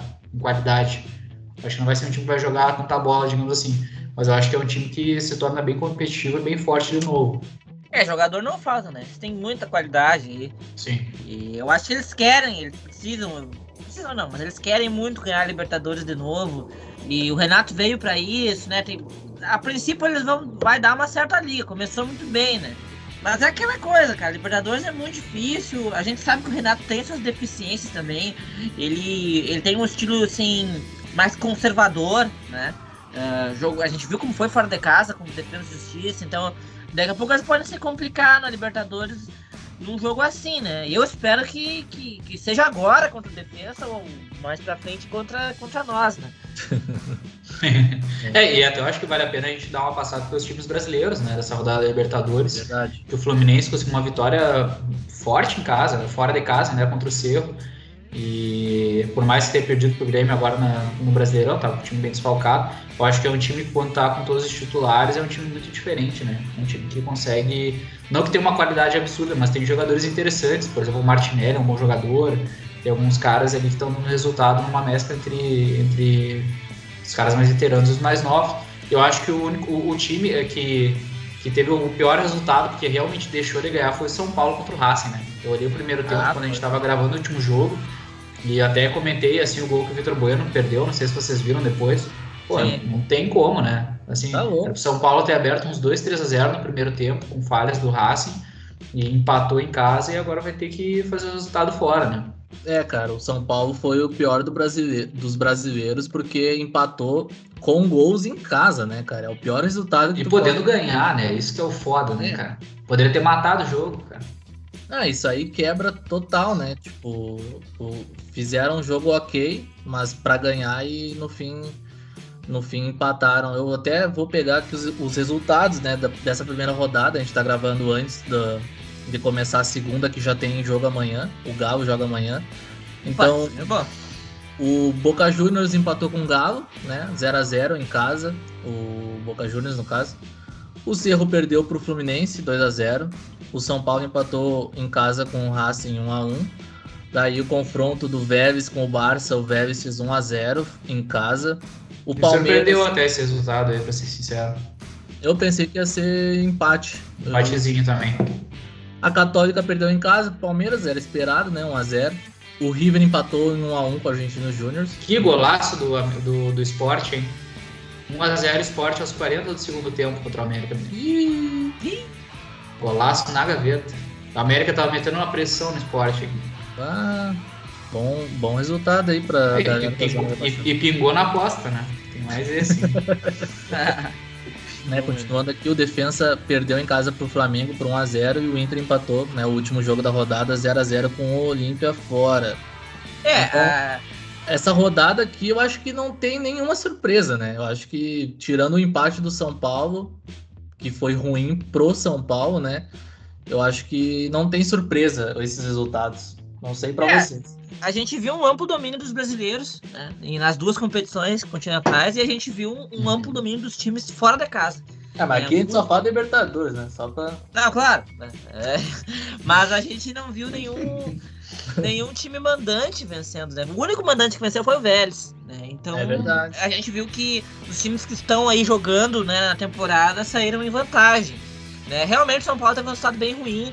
Acho que vai ser difícil eles classificarem na Argentina, o, o, porque o 0x0 classifica o Racing, né? De Não. resto. Racing já entra classificado, né? Já entra classificado. De resto, eu acho que os, os, confrontos mais abertos são o do River, do Argentinos Júnior, e do Boca e do Galo. São confrontos bem abertos, assim. É, Boca e Galo. Olha, eu acho que o Galo classifica, o Galo tá num bom momento, o time do Boca é aquela coisa, né? Sempre o futebol muito obrigado. Então eu acho que o Galo classifica, mas não me surpreenderia se o Boca conseguisse fazer o crime, né? Amanhã. Vamos cravar então agora?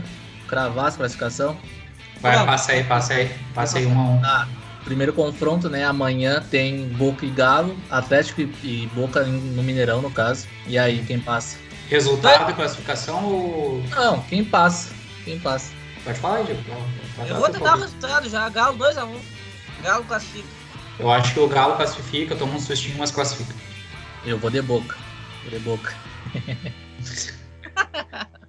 Queria ver se tu botasse dinheiro se tu no boca mesmo. Quando é bota dinheiro do... que tu vê. Isso é a frase do Garrinha. Que tu vê o que, que é realmente o negócio. Garrinha que fala isso aí. Amanhã também tem Racing em São Paulo. Eu acho que passa o Racing, acho que até com tranquilidade. 2 a 0 Racing. Eu acho que não vai ser com tranquilidade, mas acho que passa o Racing vai ser 0 a 0 São Paulo, como é que foi o resultado do São é. Paulo agora, final de semana mesmo? Perdeu Fortaleza. Ah, perdeu 1 a 0 é verdade. É, eu acho que passa Racing. Beleza. Palmeiras e Católica na quarta-feira. Palmeiras, Palmeiras né? passa goleando. Eu acho que goleia 4x1 Palmeiras. Esse daí, pra quem gosta de apostar, dá pra botar um três gols ou mais, hein? É, o Palmeiras vai, vai pra cima, vai dentro. Aí na, na quarta-feira também tem Barcelona e Vélez, eu acho que é um jogo difícil, né? Foi 1 a 0 pro Vélez, eu acho que vai. Cara, tem tudo para ir pros pênaltis esse jogo aqui. Eu acho que vai ser 1 a 0 pro Barça e o Barça passa nos pênaltis. Esse daí eu acho que passa o Vélez. Eu vai, derrubar, que... vai derrubar aquele time sensação. É. Eu acho que o Vélez passa. Mas o, o, Bar, o Barça vai fazer um bom jogo. Mas é aquela história. Vai jogar como nunca e vai perder como sempre. 2x1 é, um, Barcelona. Eu boto ah. aí eu boto um 2x1 um ou, 1 um a 1 um, assim, sabe? Um resultado próximo da, da, da, classificação do Barça, mas não vai conseguir. Aí o Argentinos Júnior recebe o River, eu acho que o River passa, apesar de ter sido 1 um a 1 um primeiro jogo, acho que o River passa. Esse foi 1 um a 1 um a 1 um a 1 no Monumental? Isso. Foi. Uhum. Ah, mas isso daí é meio típico do River, né? É.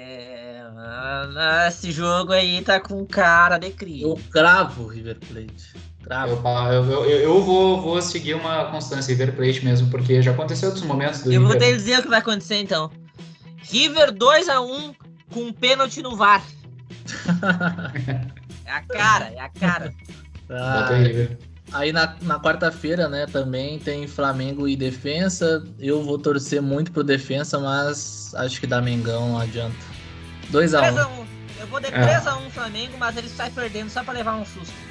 É, eu acho que eu acho que o Flamengo passa, mas com susto. Tipo o Galo, um pouquinho mais tranquilo que o Galo, assim, mas também vai assustar. E o Colorado? O Colorado é 1x0. 1x0. 1x0 Inter. É. É o resultado que eu acho mais provável, assim. 1x0. Eu, eu, eu vou dar o meu resultado, vai ser 3x0 pro Inter. E boa atuação. 3x0. Eu espero, né? Daí vai ser a mudança de chave, se for Vai, vai ser a mudança de chave, 3x0. Vai ser tipo aquele Inter Católica. Eu acho que vai ser 1x0 com o Inter perdendo gols de novo, sofrendo contra-ataque, mas passa. É, eu acho 1x0 também, cara. Jogo muito difícil. A minha chave ficou então Inter e Flamengo, Vélez e Fluminense. Do outro lado, Galo e River. A Fluminense a gente falou? A Fluminense a gente não falou, né? Ah, o Fluminense joga só no dia 3, né? Adiaram o jogo do Flu porque morreu o filho do Arce, né? O técnico. Ah, sim. Ah, sim. Morreu num acidente de carro. E aí ah, que merda. A, o Cerro, né? Pediu para Comembol adiar e o Fluminense aceitou tranquilo, né? Não tem o que discutir nisso aí, né? Daí sim. adiaram pro dia 13 de agosto. Não, mas é, o Fluminense deve classificar, né? Fluminense, mas vai tomar um pavor. Ah, não, acho que. Vai tomar favorinho. Vai perder em casa. Cara, eu acho que isso aí, eu acho que o Fluminense vai perder em casa também, mas vai passar. Acho que é, eu acho que o Fluminense ganha. O Fluminense tá na semifinal já, pode gravar aí. Isso. Pode gravar, o Fluminense tá na semifinal. Tá, então nossas quartas ficaram Flamengo e Inter, né? Flu e Vélez pra vocês, pra mim o Barça. Aí na outra eu acho que vai dar Boca e River. E Racing e Palmeiras. Ou River e Galo, né, no caso. É, River e Galo. Isso. Ah, cara, essa Libertadores tá sendo massa porque tem muito time grande, né? E tem muito time candidato, assim. Por é. exemplo, se tu pegar do Brasil, assim, a gente pegando os, os que estão no melhor momento, o Galo, Palmeiras e Flamengo, tu pega o River, tu pega. Querendo ou não, o Barcelona foi a sensação da primeira fase, por mais que eu acho que vai cair. Mas. E ainda tem Fluminense, tem o Inter, esses times que ainda O Inter é um patinho feio, né? Então é, ninguém aposta é, nada. Sim. O patinho feio. É, eu acho que junto com o Vélez são os que ninguém coloca nenhuma. Junto com o Vélez, ou até o próprio Barça, eu acho, assim, se passar, são os que ninguém coloca fé, assim. O Fluminense também, mas não sei. É, naquela página gremista lá, chamada Glória Eterna, é, e eles fizeram uma votação, o Inter foi um time que menos teve votação e, de todos os 16. Uhum. Ah, daí é demais. É, foi, foi. Tá, os caras não sabem nada de bola. Uhum. já não sei. É, isso daí os caras deveriam colocar, talvez o São Paulo, né, por lógica, mas acho que ainda pega um pouco dessa visão do São Paulo campeão paulista, né, talvez, não sei. Tem isso também. o Inter vai meter uma goleada no Olímpio. Bah, já levaram seis. Vai ser 1x0, vai ser 1x0. Não, mas assim, ó, se tivesse que jogar, jogar apostar, tu aposta que o Inter faz dois gols no jogo. Eu não. Não, apostar não, cara. Mas eu não apostaria nada, eu não, não sou apto pra aposta. Não, não, não, não, mas não, tipo assim, se tu tivesse, tipo, pá, dois, faz dois ou não faz? Eu acho que não faz. Cara, eu é acho é que eu, eu, não vejo o Inter se classificando com 1x0. Eu acho que ou o Inter faz mais de um gol. Eu, eu espero Inter... É, eu acho que ou o Inter classifica fazendo mais de um gol, ou não classifica. Ah, que isso, tipo. Mas 1x0 eu não vejo o Inter classificando no sufoco, assim. Eu não, não vejo. Eu acho que ou esse time vai ou não vai. Sei, cara, Libertadores é muito complicado. É, daqui a pouco pode ser 1x0 um jogo morto, né? Também pode ser também um jogo meio morto, assim e tal. Mas... Acho difícil pode, que seja. Pode. Eu acho que vai ser 1 a 0 aos moldes que foi o jogo contra o Juventude, sim. O Inter errando muito gol. Uhum.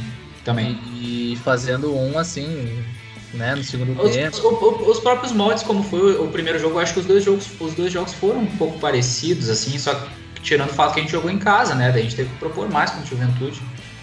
Sim. Mas eu acho que eu acho que são parecidos, sabe? As, as equipes, assim, a proposta de jogo dos dois times. Cara. Eu acho que tá na hora do Inter parar de errar gol. Ah, sei. com certeza. Tá na hora de parar de errar gol. Eu não acho que o Inter vai ficar errando esse monte de gol aí, raçoando.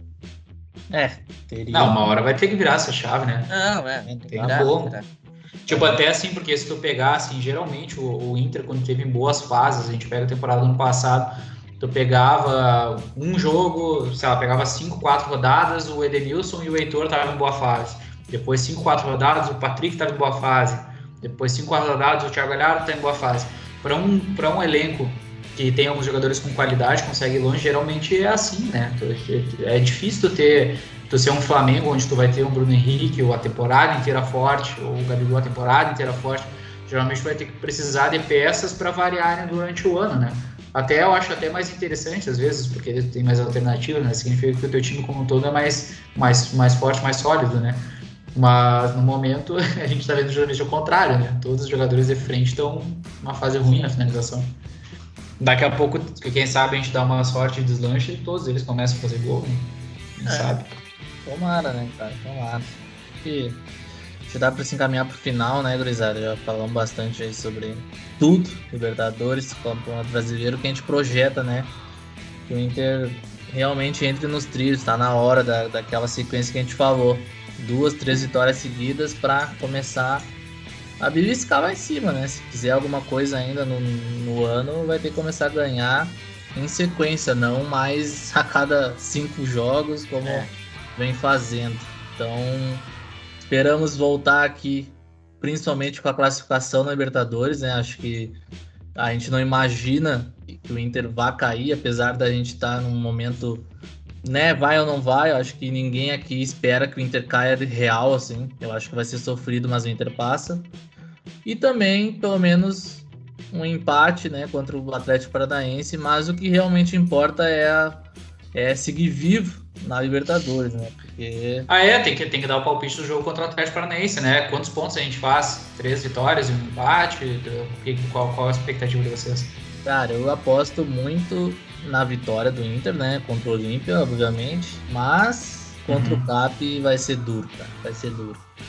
Olha, eu tô sendo o máximo de otimista aqui, um 0 a 0 na Baixada. 1 a 1 1 a 1 jogo feio, jogo ruim. Então, é. vitória e empate para vocês. Isso, de novo. É, eu, assim, sendo otimista, vitória e empate. Sendo realista, vitória e derrota, infelizmente. É, eu, eu fui otimista contra o Cap, porque é um jogo que a gente sempre perde, né? Não Sim. importa o momento. Eu acho que é, vai depender, vai depender muito da escalação do Inter. É, tem essa, mas, cara, não vejo por que escalar, sei lá, mudar muito, porque a gente não vai ter nada para disputar. É, explica isso para eles lá. Vai, o jogo é na quinta na Libertadores. Ainda mais jogo for duro, o time vai ser matar pra vencer. Putz. Se escalar Lindoso e Johnny no, no domingo, não precisa nem viajar, vai perder. Não, cara, falando, agora eu acho que vale a pena a gente só finalizar o programa aí se a gente já estivesse encaminhando. O que que leva a gente a usar o Johnny de reserva do Lindoso? O que que, o que, que leva ao Aguirre pensar que o Johnny não pode ser primeiro volante? É, eu não sei, cara. É difícil entender alguém, alguém tem que chegar para ele e falar, cara, o Johnny a gente tá projetando para ser o futuro dourado e não o futuro Edenilson. Mas eu já ouvi falar essa frase, né? Ah, não, porque a gente tá preparando o Johnny para ser o volante do Inter durante seis anos. É uma ladaia, uma ladaia que falaram. Eu não consigo entender isso aí, cara. Sinceramente. Mas, mas, mas, teve gente ontem dizendo que o Lindoso fez uma grande partida. Ah, não. Olha, paramos. Eu, eu, vou dizer o seguinte: ser Rodrigo Lindoso é muito fácil. Ele cola, passa pro lado caminha um pouco, passa pro lado. Ele não faz nada, ele não acrescenta nada. Ele é um jogador nulo. E sempre foi assim. Sempre foi assim, sempre foi assim. Ele teve um momento bom, né, com o Odair. Teve, lá no início. E quando ele substituiu o Dourado no começo, mas depois virou esse jogador que a gente está acostumado a ver, burocrático. Erra, erra se tenta algo diferente, então é um cara que não tem explicação ser primeira opção depois do Dourado e não ser o Johnny, né? Isso aí não existe, cara. É, eu não consigo entender. O Johnny está sendo colocado numa função e é uma convicção, né? Todos os jogos aconteceu a mesma coisa. Todos os jogos aconteceram a mesma coisa. Quando parecia então, que não ia acontecer, ele botou. É, é, é estranho, né?